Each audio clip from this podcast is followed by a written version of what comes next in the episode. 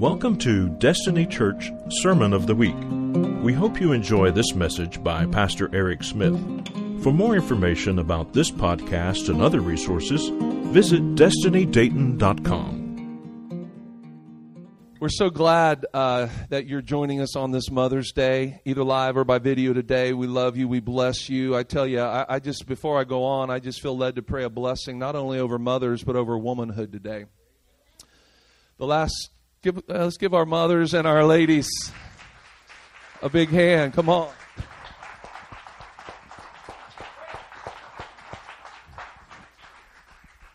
During the past two years, we've seen womanhood demeaned in America. We've seen poor, tor- tortured souls. Some of it's demonically induced. Pretend, men pretending to be women enter into women's sports and, in many cases, dominate those sports. That's demeaning to women. We've heard women called things like uh, birthing units and uterus havers and other ridiculous terminology to demean the role of what a woman is.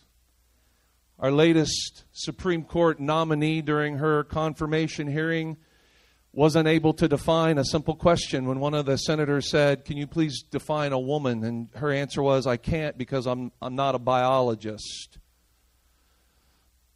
The ridiculousness in this country has reached new heights. I don't need to be a biologist to tell, you know, there's somebody walking a dog out in front of my, my house. You know, someone say, What kind of dog is that? I don't know. I'm not a biologist. I can't tell you. We have reached that level in this country, unfortunately, and it is demeaning to women. And it's sad the very people that would say, hey, we need to end the misogyny and the attack on women are seem to be the very people that are uh, are at the focus of this attack on what a woman even is. So, ladies here today, moms, women, whether you're a mom or not, I want to tell you we stand with you, we love you, we honor you, we appreciate you. We thank you for the sacrifice that you have made on behalf of your family. Moms are those people who advocate for you even when you're a rascal, right? Moms are the ones that see the good in you when no one else does. When others have given up on you, your mom is, is the one saying, you know what? There's potential. I love them, and I see there's hope. So we want to, number one, thank our moms today. But we also want to just bless all the women here today as well. And you don't need to stand, but I, I just want us to just pray for them right now. Let's just pray a blessing and a strengthening on our, our ladies and our moms both today and uh, the ones that happen to be both. That's awesome. But we just want to just cover all of our all of our women here today. Lord Jesus, we just pray a blessing not only on every mom but every every woman in this room, Lord God. We have just undergone uh, ridiculous attacks on uh, not only femininity but actual womanhood. So God, we just pray right now blessing and strength and power and grace on every lady in here in the name of Jesus Christ. Father God, I pray that this attack on truth and our culture would be revealed and exposed for what it is in the name of Jesus. God, this is a, a, Luciferian attack on gender. And God, we just come against it right now in the name of Jesus. God, we're going to speak the truth in love. God, we're going to uphold what womanhood is. We're going to uphold what manhood is, Lord Jesus.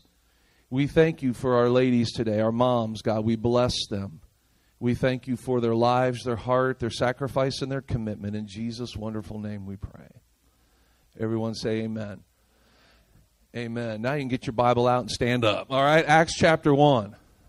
Don't forget after service, ladies, there'll be some kind person with some chocolate for you uh, in the back, so make sure you get that on your way out. If uh, if you have someone in your radius who's a mother and they're sick today and not able to make it, you uh, we may have enough to be able to send home with you and and you can bless them with some chocolate also. So here we go. Acts chapter 1. I hope you're caffeinated. Are you with me today? Amen. This side over here, we're looking a little straggly today. I love you guys, but we've got a. This looks like the, the social distance side right here. I don't know. This side don't care about social distance. This side does. I don't know. I don't think that's the case, but uh, we, we I want to hear some strong voices on this side over here. All right, here we go. Acts chapter one. We're going to start with uh, verse 1. I'm going to read to verse 8. Uh, just give you just a quick little background. You know, the uh, Pentecost Sunday is coming up at the end of this month. So I thought this was a great time to spend a few weeks talking about the upper room blueprint. I want to talk about what Pentecost means to the church, what it means to us. I'm going to take some deep dives during the next few weeks. Today, I just kind of pull back and give just kind of a thousand foot view uh, of what Pentecost means for us. And I, in doing so, uh, uh, I, I want us to encounter it. As you've heard, hear, me, hear me say today, and I've said this before, uh, uh, my interest in preaching and my call to preach isn't so much to give people information in their heads. I want to preach so people can have an encounter in their hearts. Amen? That, that to me that is the pinnacle of preaching not so i can learn new principles no, not so i can have you know notes that i can write down and i love notes and if you take notes god bless you keep doing it but i want to tell you the purpose of preaching is not to disseminate information it's to, it's to facilitate transformation hello amen Acts chapter 1, here we go. Someone say, Get with it, Pastor. Here we go. Acts chapter 1. I wrote the former account, Theophilus, about all that Jesus began to do and teach. Now, if I was just trying to put knowledge in your head, I would remind you that this is written by Dr. Luke, who also wrote the Gospel Luke, right? He mentions Theophilus at the beginning of Luke also. About all that Jesus began to do and teach until the day he was taken up into heaven after he had given orders by the Holy Spirit to the apostles that he had chosen. Verse 3 to the same apostles, also after his suffering, he presented himself alive with many convincing proofs. He was seen by them over a 40 day period and spoke about matters concerning the kingdom of God. While he was with them, he declared, Do not leave Jerusalem, but wait there for what my Father promised, which you have heard about from me. For John baptized you with water, but you will be baptized with the Holy Spirit not many days from now. So when they had gathered together, they began to ask him, Lord, is this the time when you are restoring the kingdom to Israel? I want to tell you, talking about not getting it until the last minute, here we are. Hello. He told them, you are not permitted to know the times or the periods that the Father has set by His own authority. But you will receive power. Now, now notice here. Now, see, this is such a great message right here in these two verses. They were asking for information, and Jesus was trying to steer them to transformation. Lord, we want to know the dates and the times. Come on, we give me give us a prophecy, prophecy seminar, Lord. We want to we want to know who you know the the ten horns in Revelation are. Right? When I was a kid, that used to be the European Union, but now they have a problem because there's like 27 countries in the European Union. So that that ten horn explanation kind of fell by the wayside back there in the in the early 90s. Right? So we want give us answers. We want information, and Jesus said it's not not for you to know the times and the periods. In other words, the information you're seeking, forget about it. All you need to know is this livers of 70 years plus on this planet. See, here's the thing. We, we've got just this, we've got this little, here's the timeline. The timeline of history is like from that wall to this wall, right? And that's, this is not scale, all right? But here's our place, right there, there. Here's our little spot on the wall, on the line. See that? Can you see why it's not important for us to know why? Does that make sense?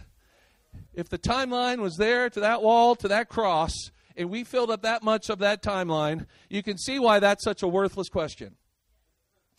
It would be interesting to know. Yes, it would be, but it's not relevant. We have got a time that God has put us on this planet to make a difference in His intent. Uh, this is popping like terrible. Can we do something with that? The, the, the intent here is that we get full of the power of the Holy Spirit and make a difference on the planet on the little time that we are here, that we point as many people to Jesus as we can. That's why preaching should not be just disseminating information. We want to facilitate transformation. We want people to encounter Christ because there's a lot of smart people going to hell today. There's a lot of smart people that got information, but they lack the transformation. Come on. There's people sitting in church today. They got all kinds of information, but they have never had an encounter with Jesus Christ that changed their life. Where was I? Okay. Back to it.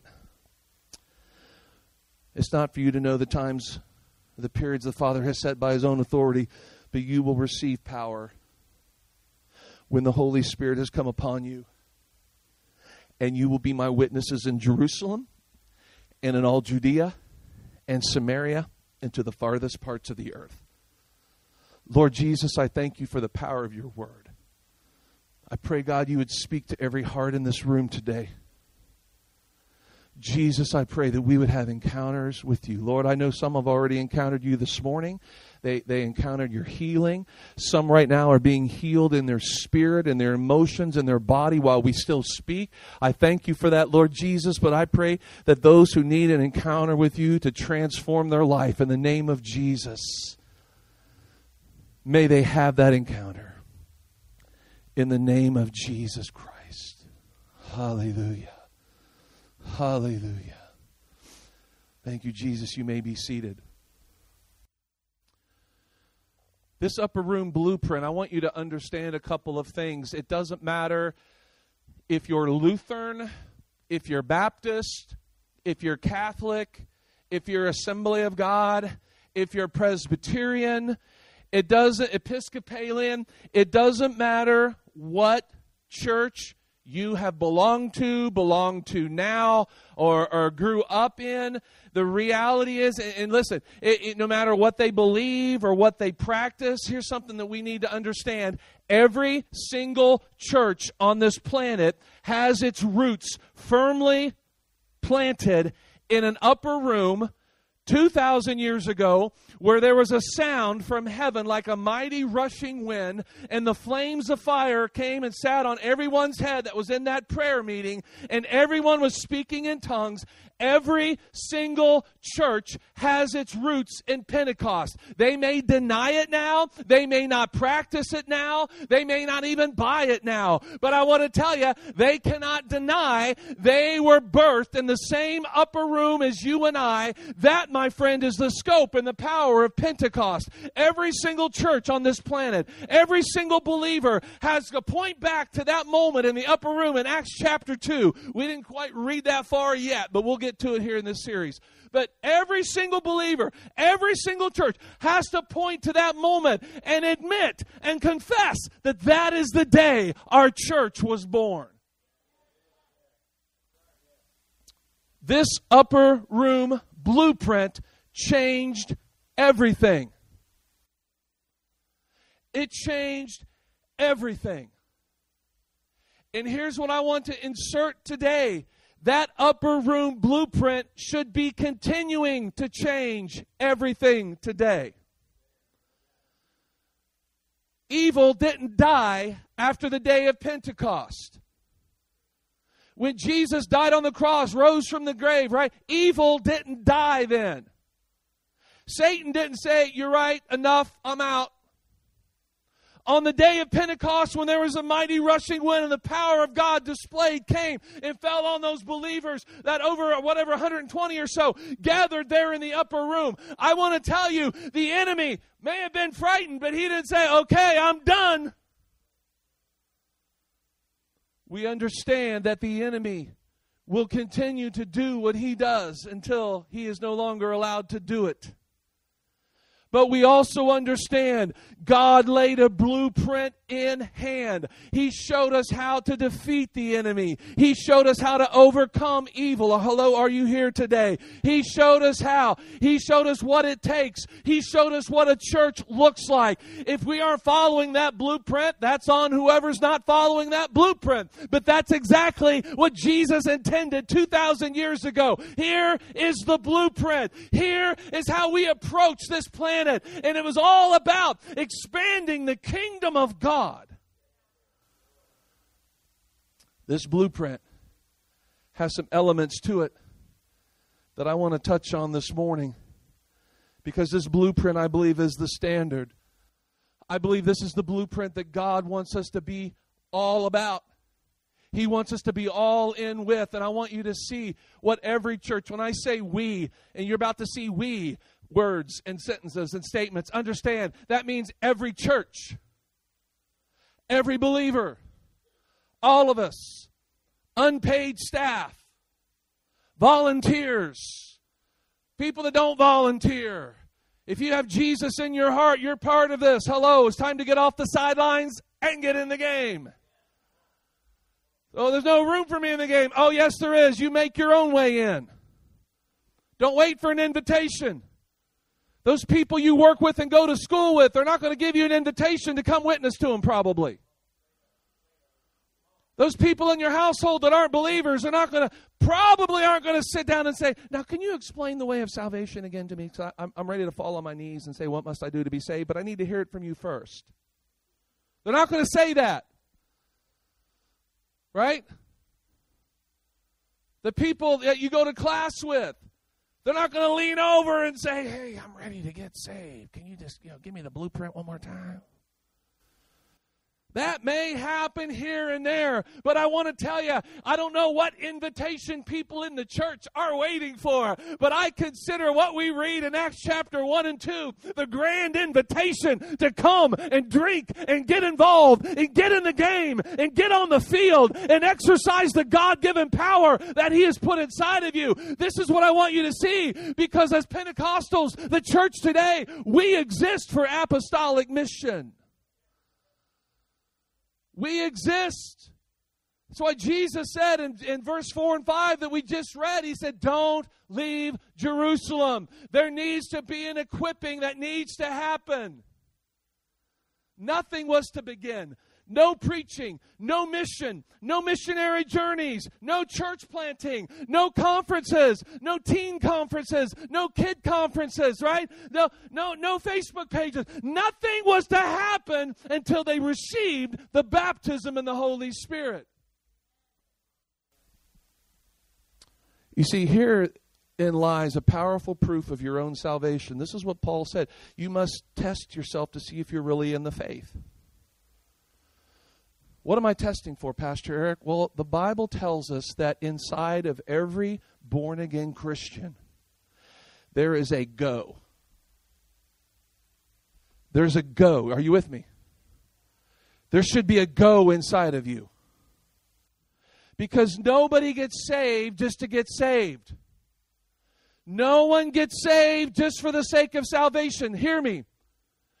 If you have come to Jesus and you have surrendered Him and you are made new by Him, by His Holy Spirit, He has put a go inside of you. It doesn't mean you're to go to China, although you might.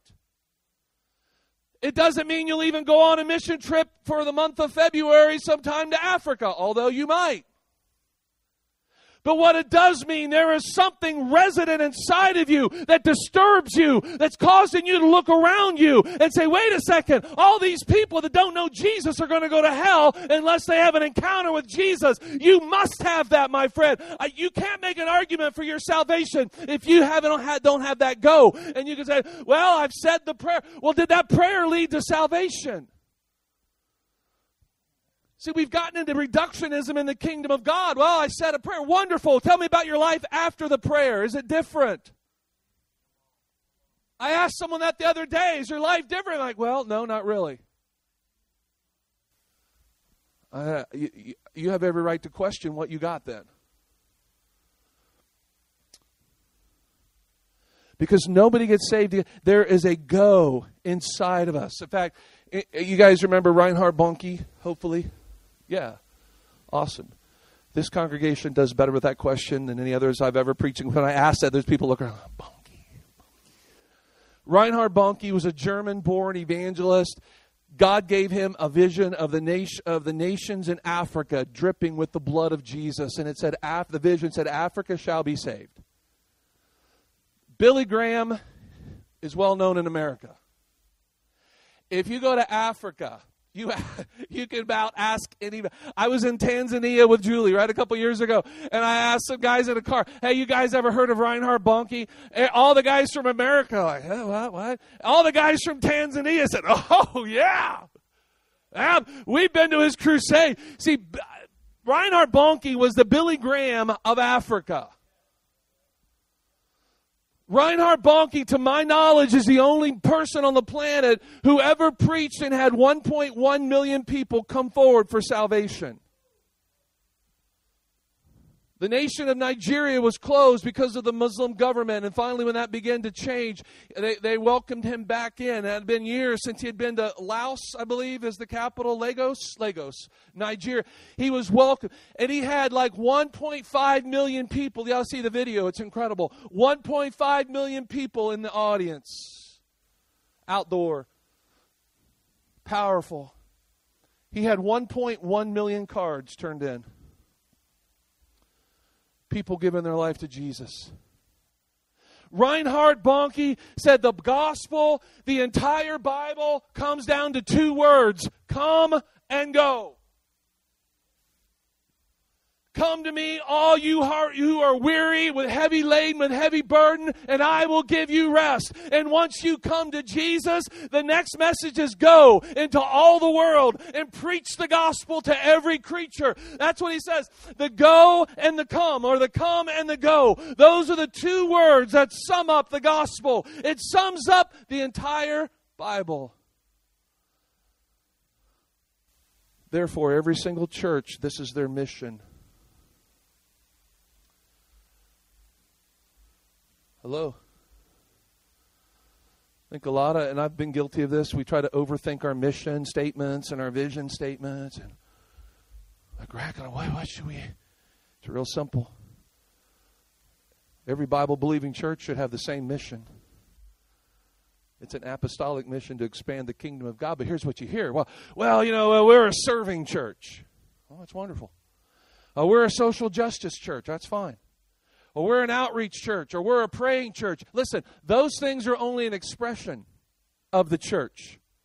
Those aren't the mission of the church. The miss are you hearing? Are you hearing? Hello, are we here? The mission of the church is to go with the gospel of Jesus Christ. We go to preach and share the gospel to do what? In order to expand the kingdom of God. This is our mission. Whether you have a microphone in your hand or not, whether you get a paycheck to do it or not, irrelevant. We are all called to carry the gospel of Jesus Christ to this planet. It is what we've been saved for. It's what we've been redeemed for. It's what God has called us to do. It's the mission of every Bible believing church, actually. Now, notice that Pentecost immediately brought this to bear. Right? The power of Pentecost brings God's power into the now. You've heard me talk about imminent grace, and I love that phrase, but imminent grace, this is how we want to preach, and this is how we want to present the gospel. Imminent grace means God not only heals, because how many times you hear, well, we believe God heals, brother. We'll, we'll be praying for that knee for you. Imminent grace says God heals now. We'll lay hands on it now.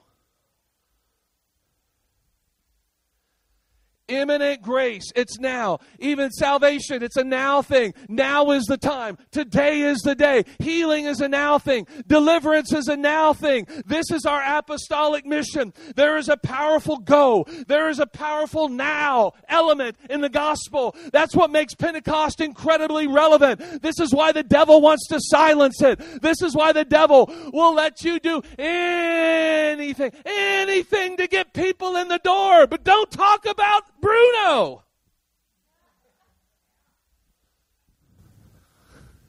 Some of you look at me like,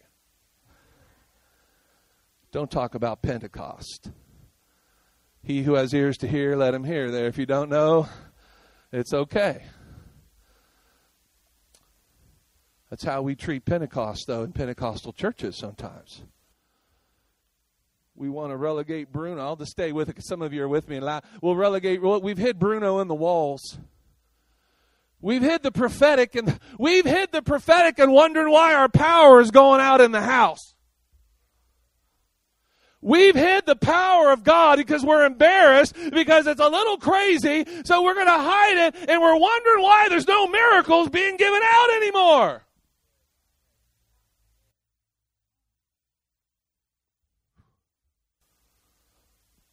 I got I got an analogy that I could just lay out for the rest of that movie, but I'm not going to do it. I'm going to go on right here.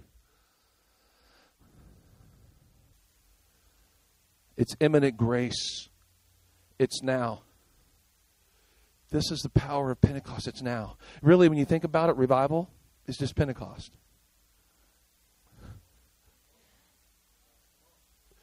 What we're praying for is just an expression of Pentecost. Pentecost. Hello. I know y'all are with me. You're smiling and nodding. You're just awful quiet, like you need to be caffeinated today. Come on. there is a powerful now element of what Jesus has for you today. There is a powerful go element inside of us if we know Him.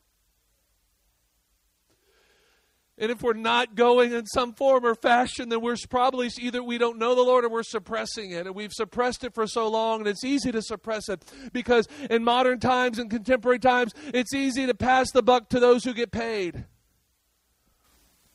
Well, we have an outreach pastor for that. Tell Pastor Raquan, he'll do it. He'll go pray with people. Now, see, Pastor Raquan is trying to get you to understand that he wants you to be empowered to go, go pray for your own people. Go pray for your own family. Go pray with the people you work the, work with the way he does and the way Carla does, right? That, that's what he. That's his heart to, to impart that. That we've got that inside of us. We just got to go. We have to carry it. We have to take the risk. We have to and, and not worry. Let the chips fall where they may. When the Holy Spirit fell, we, we had the 120 in the upper room. The mighty rushing wind, flames of fire, Everybody had a flame on their head. Everybody was speaking in tongues. Something interesting happened in that moment. Everybody outside of this outdoor mall, upper room type feel. Can you imagine like 120 people were gathered at the green Imagine they were in a in a one of those stores and the store had no windows. It was just kind of like maybe like a patio. Like let's say you're eating the cheesecake factory, but you had a prayer meeting out on their patio, right? So you had 120 people crammed in on their patio, and everybody was praying in tongues loudly. ah, we're getting the picture people are gathering around. What? And it's it's Christmas Eve. Let me add that. It's Christmas Eve. So there's a lot of people there. All kinds of people like, who are those? Those are drunk people, honey. Don't don't look don't let your eyes meet their eyes. And they began hearing their native languages being spoken. And it wasn't just hi, how you're doing. They were saying and speaking the high praises of God. And in that moment, the Bible says that Peter, the Apostle Peter, he stood up among the eleven and they went out and spoke to the crowd. You see, this is why I want to tell you, we, and I know this church can handle what I'm about to say, but we can't just pray. Somebody has to get up and go outside and preach Jesus. We are all, here's the thing, we are all responsible to get up and go tell somebody about Jesus. People say, man, it'd be great if we had everybody in America praying for revival. It would, that would be fantastic. I, I, I pray that happens. But I want to tell you, even if that happened, we would still need somebody to get up and preach the gospel. We would need still people to get up and share Jesus. Because I want to tell you, nothing will happen until someone stands up and preaches this gospel and, and ex- proclaims this message. We can't and and I if I was going to say hey we're a praying church I you know and I know everyone understands that and we are and we do and we believe in that but let's let us never think is this okay to say? We, we can't just think that's enough that we do that on Wednesday night and and, and uh, Monday night and in here and there throughout the week. Can, can, can we understand? That that is that must happen But we can't expect that alone because there is a proclamation of the gospel. The Apostle Peter stood. We have to understand that next element in this. We pray for the power, then we go proclaim the power. And the power that we prayed for meets us in the spoken word of the gospel, meets with the power of prayer that has come, and they come together like two fists of dynamite in somebody's heart.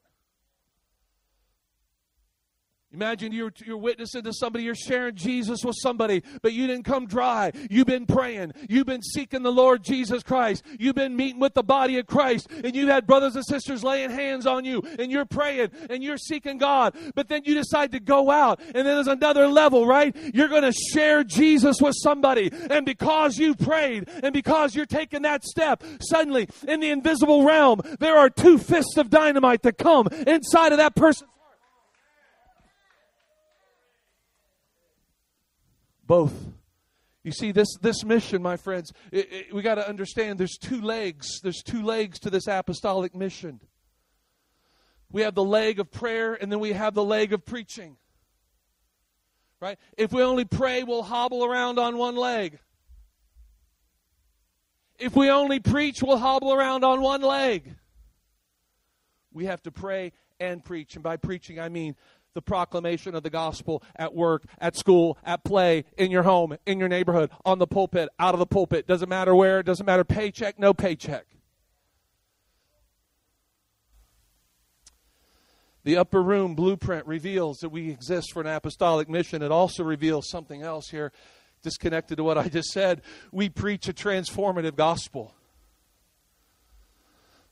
The gospel we preach is a gospel of transformation.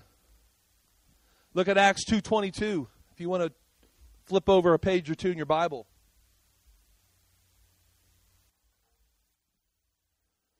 Just read this. Men of Israel, listen. Listen to these words. Here it is.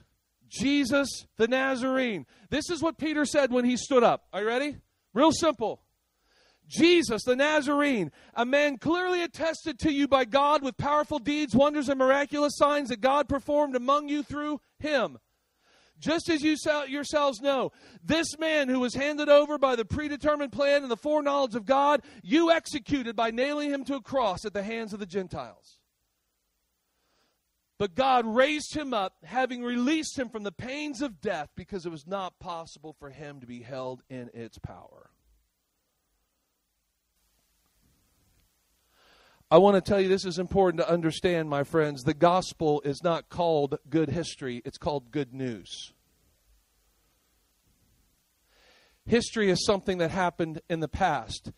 For something to be news, it has to happen today. The gospel is the good news.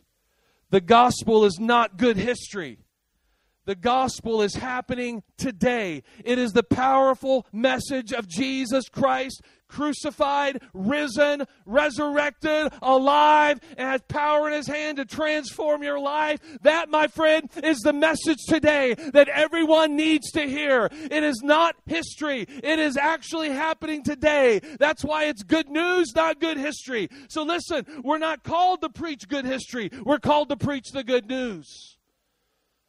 So we don't approach the gospel as something that had happened 2,000 years ago. It did. But here's the thing. The power of it is still as real and as relevant today as it's ever been in the past. That's why it's good news. That's why we talk about imminent grace. God's power is available today to transform you. Whew. It's good news. The Bible shows us that when the gospel is preached, the gospel happens. It has the power. It has the power. It has the power to perform itself. Think about that. The gospel message carries the power to perform itself. Your sanctification is in that preached gospel when we preach the gospel and we share the gospel and someone receives that and they believe and they put their faith in Christ, listen, that saving power, the sanctifying power of the Holy Spirit comes and transforms somebody. That's why we say, when we quote the scripture, the old has gone, the new has come. If any man be in Christ, they are a new creation. The old, God has put a new heart. Prophetically, this was spoken about in the Old Testament through the prophets when God said, I will take their heart of stone and I will give them a heart of flesh and their law, my laws will be written on their heart. In other words, inside of them, there will be the power to know the saving grace and the saving power of God, to keep the word of God, not to miss it and not to be hardened to it, but to live it out because it's coming from inside of you. It's a transformative gospel. Shoo. I want to tell you, God has zero obligation to respond to pop psychology preached in the pulpits today. A little psychology with a little Jesus lingo and a Bible verse. God has no obligation to respond to that. If we want the original results, we must preach the original gospel message. It's really simple.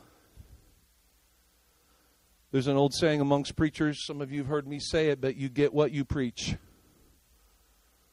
If you want healing, you preach healing. If you want to see people saved, preach salvation. You want to see people baptized in the Holy Spirit, you preach the baptism in the Holy Spirit. All these things are part of the gospel message, right? All of that is part. We have to emphasize those things. Maybe maybe it'd be great if we built some banners like prayer stations and had those three words on them in the sanctuary. Maybe we can do that.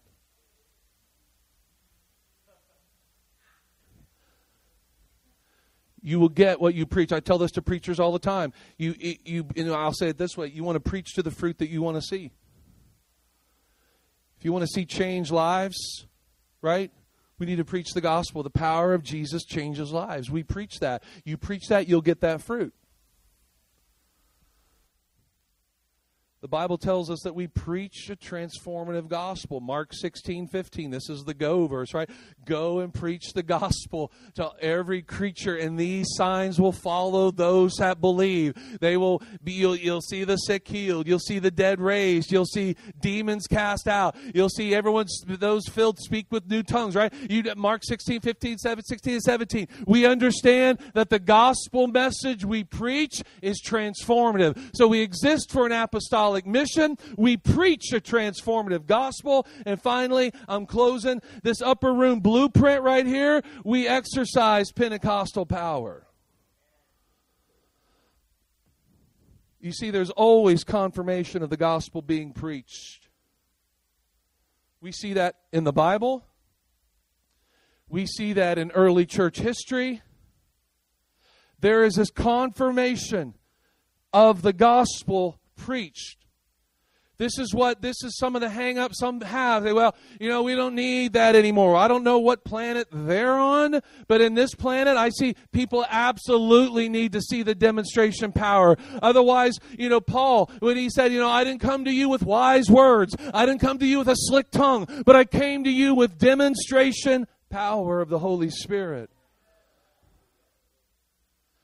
The aforementioned Reinhard Bonnke that I was talking about, he had thousands and thousands of people healed in his ministry. And you know what? I don't know that he preached on healing all that much. He, I, I heard him say one time, he's in heaven now. He passed away a few years ago. But he, I was at one of his uh, meetings, and he said, you know, most of the time I am preaching salvation and I'm preaching the baptism and the Holy Spirit. Those are the two things I preach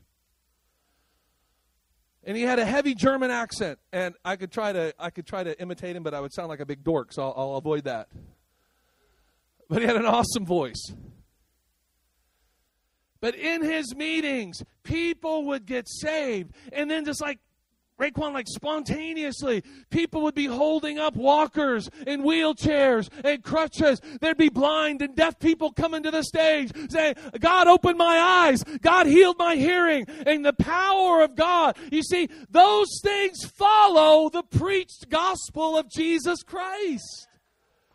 It's normal. It's natural. If that's not happening, we need to question ourselves. That doesn't mean we're going to see a profound miracle every time someone gets saved, but by and large, we need to see the confirmation of the gospel when the gospel met, not pop psychology, not Jesus with the Bible verse and, and uh, talk about some social issue, but genuine gospel is preached. There should be signs that follow that.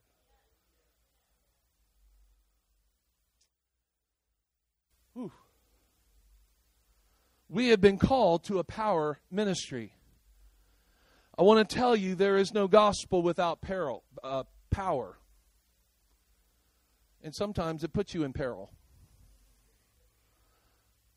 But God takes care of you.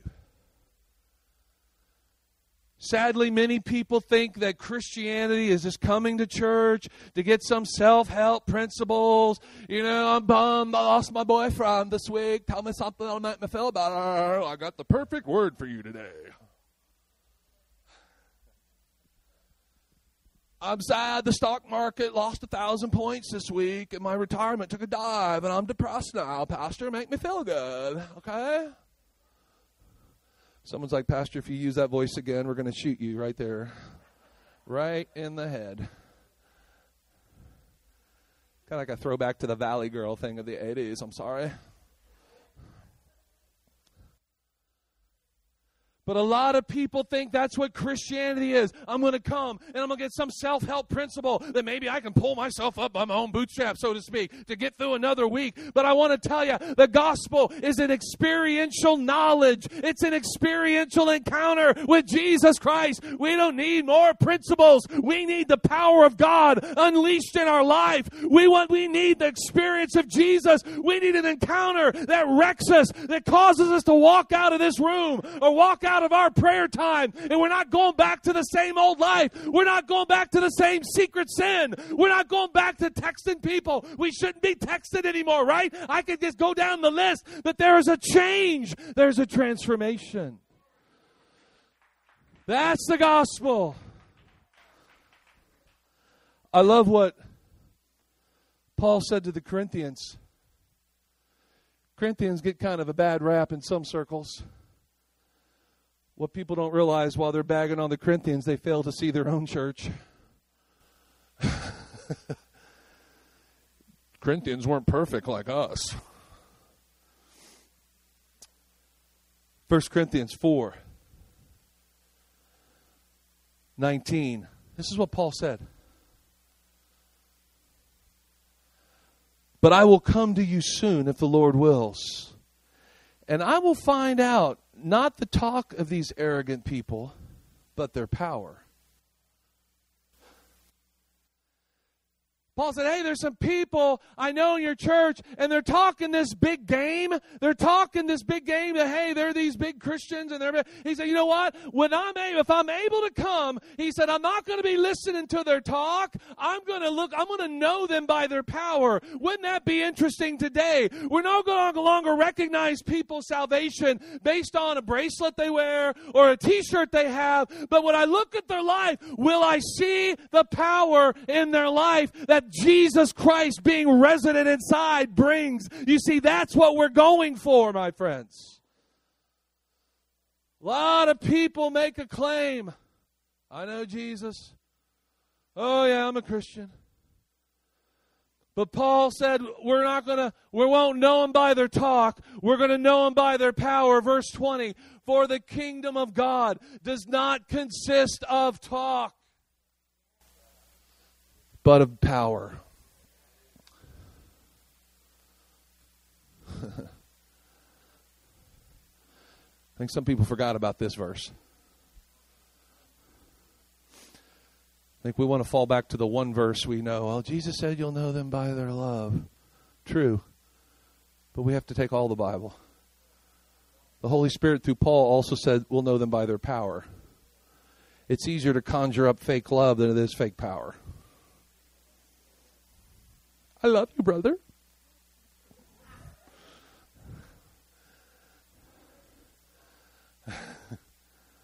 Just let that sit there for a minute. Just ponder that. I'll give you a little context, because we know verse 20. For the kingdom of God is not talking about power. Yeah. Do you know he's talking about you and me? You see, I found in my own devices I can I can talk a pretty good game. A lot of people we can get on Facebook. We can talk a good game. We get among friends. We can talk. We can put a lot of gloss on, can't we? Put a little shine on it. Look how spiritual I am. But it comes down to the power that we're walking in, my friend, is evidence that Jesus Christ is inside us and He's changed our life. That's why truly saved people can say, I used to be an adulterer, but now I'm not. I used to be a thief, but now I'm not. I used to be a liar, but now I'm not. I used to be in pornography, but now I'm not. I, I, I used to fill in the blank, but now I'm free. I once was lost, but now I'm found. I once was blind, now I see. You see why they wrote that? Why he wrote that song, right? People are having encounters that change them.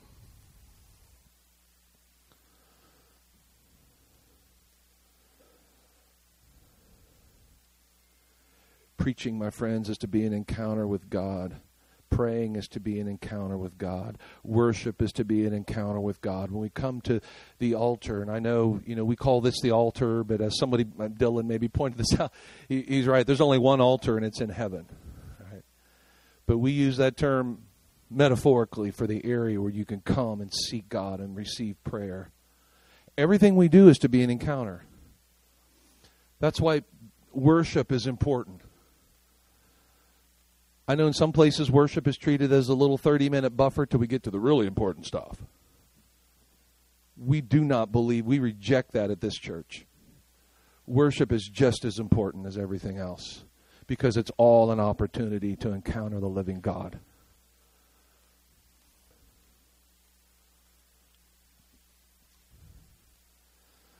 Paul said the gospel is power in Romans 1:16. I'm coming in for a landing here in a moment the gospel has the power to bring itself to pass. It is the power of God unto salvation, Paul said in Romans 1:16. That's why that guy that came to Jesus in the middle of the night in John chapter 3, right? Nicodemus. He said, "Jesus, what must I do?" What do I need to do to go all in with you?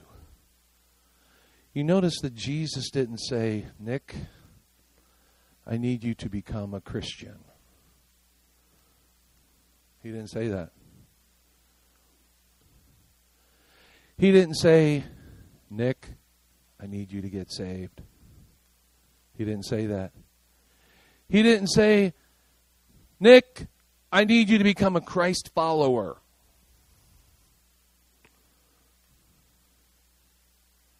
What did he say? He said, Nic- Nicodemus, you need to be born again. Why did Jesus say born again? Well, I believe the term born again is the greatest phrase we'll use in describing salvation. Here's why. Because if someone says they're a Christian today, that doesn't mean a whole lot anymore.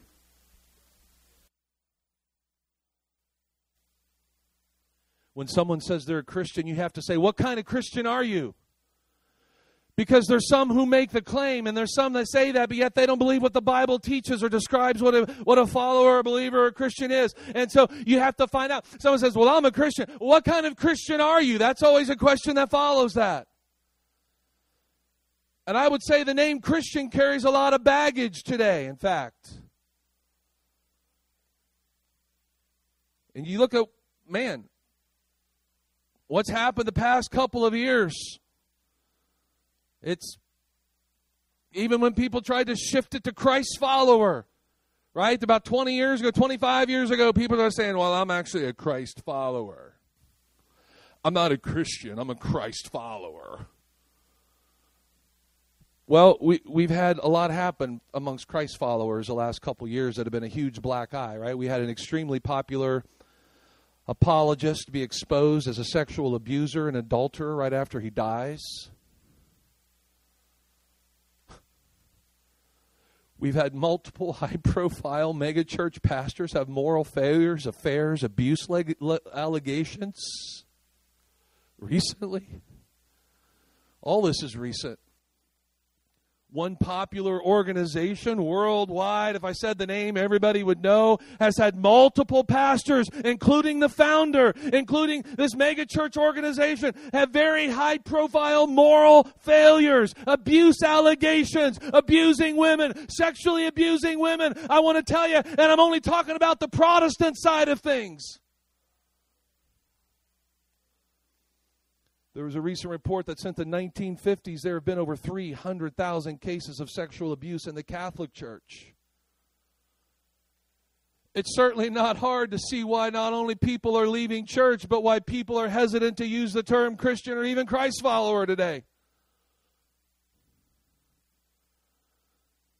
That's why Jesus didn't say become a Christian. He didn't say become a Christ follower. It, because, you know, even an attempt to disassociate with the baggage of the word, even that term can mean a hundred different things. If you're a Christ follower, you could just believe Jesus is a good teacher or a good man from history, or you might like certain parts of his teaching. But my friends, if you say you're born again, people will look at you and say, oh, you're one of those people because you can't get born again and everything stay the same. You can't be born again and it's status quo. You can't be born again and just continue in the old. There is something that has changed you and transformed you and you are different. That's why when you are born again, my friend, there is something different that has happened to you.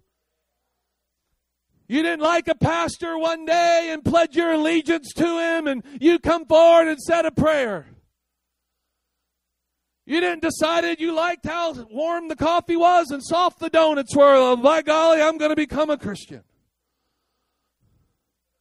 You had an encounter with God where the old part of you died and the new part of you was resurrected and you are not the same. And it may not even be the friendliest church you've ever been in. It may not be the fanciest place you've ever been. But you had an encounter with Jesus Christ that changed you. You've been born again. I can tell you a little bit about born. I don't want to say I'm a born expert, but I did watch all three of my children be born. I want to tell you something, my friends. I'm not an expert in having babies, but I'm an expert in watching them be born. I want to tell you, born is not neat and clean. Born is not pretty. Born is a lot of things, but one thing it is for sure born is powerful. Born is unbelievable. My first experience with my wife Julie, with our very first one, was amazing. I was a good husband. I went to something, I don't know if they even do them anymore. I went to Lamaze classes. Do they even do Lamaze classes anymore? I don't know. They do? That was my first exposure to video of what it, I'm about to see. And I'm like, Dear Lord, And so I learned all of these breathing exercises to do with my wife. When we got in the situation, I want to tell you, it, ha- it didn't do any good. It lasted five seconds. Okay. okay, enough of that. We were in the birthing room and we had a lady down the hall, had a lady down the hall giving birth. It sounded like somebody was shooting her in the head. It's like, dear Lord, this is a rough place to be this birthing zone here. Woo! Somebody wasn't having an easy time. Here, my wife, she's a trooper. She decided she and she did all three of our kids natural, no medicine. Although I will say, halfway through that first one, she was tempted to go to the medicine, but she did not. We breathed, we squeezed, everything. The nurse said, Hey, if you really want to help her, you'll take the palm of your hand and you'll put it like right here in her lower back and push. And so I.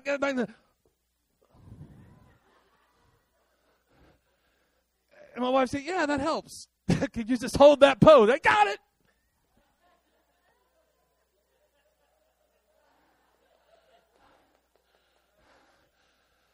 Like, if I was known I was just there to provide counter pressure, I could have brought some vice grips from my garage and just kind of clamped them.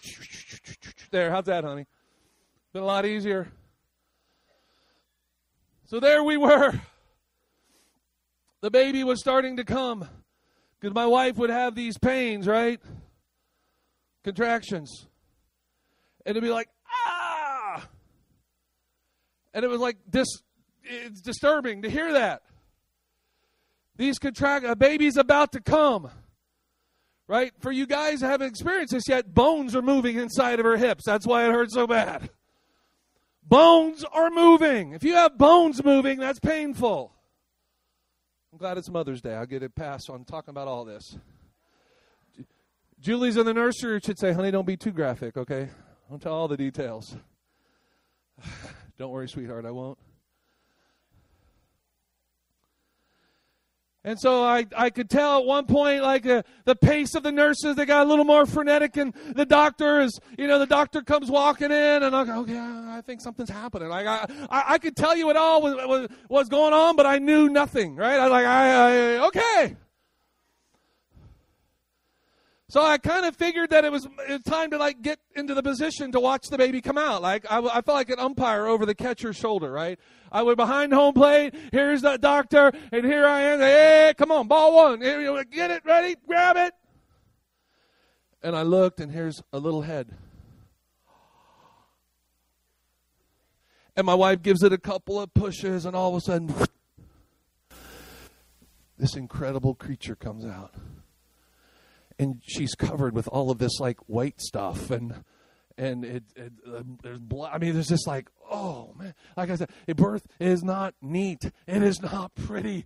But I want to tell you, I sat there in that moment and I looked at that little pink baby, and tears began to fill my eyes because I realized I had witnessed something that is powerful. There was something, and every child I had, I had the same tears, and I realized it is messy, it's sloppy, it's stuff everywhere, and you're like, dear God, are we going to survive? this, and suddenly you have the most beautiful thing you're holding, and you realize born is powerful. Born is powerful. And I realize, my friend, it is the same way. When a person comes to Jesus Christ, they are made new. They are born again. There is power that comes from the throne room of God that restores people and gives them a new heart and causes them to be born again. Oh, Lord, help us. We preach with Pentecostal power because the message we have is transformational and the mission we have is apostolic.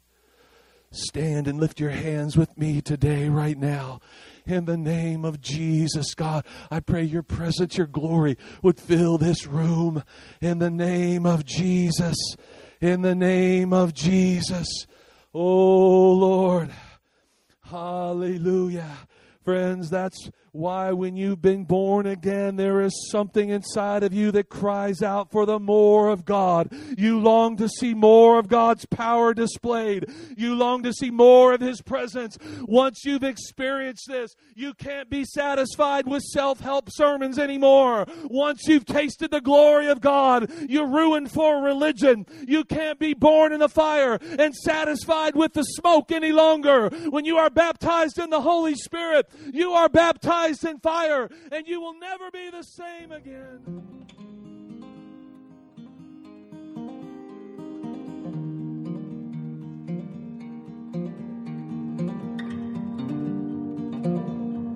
Thanks for listening to the Sermon of the Week. This message and other resources are available at destinydayton.com.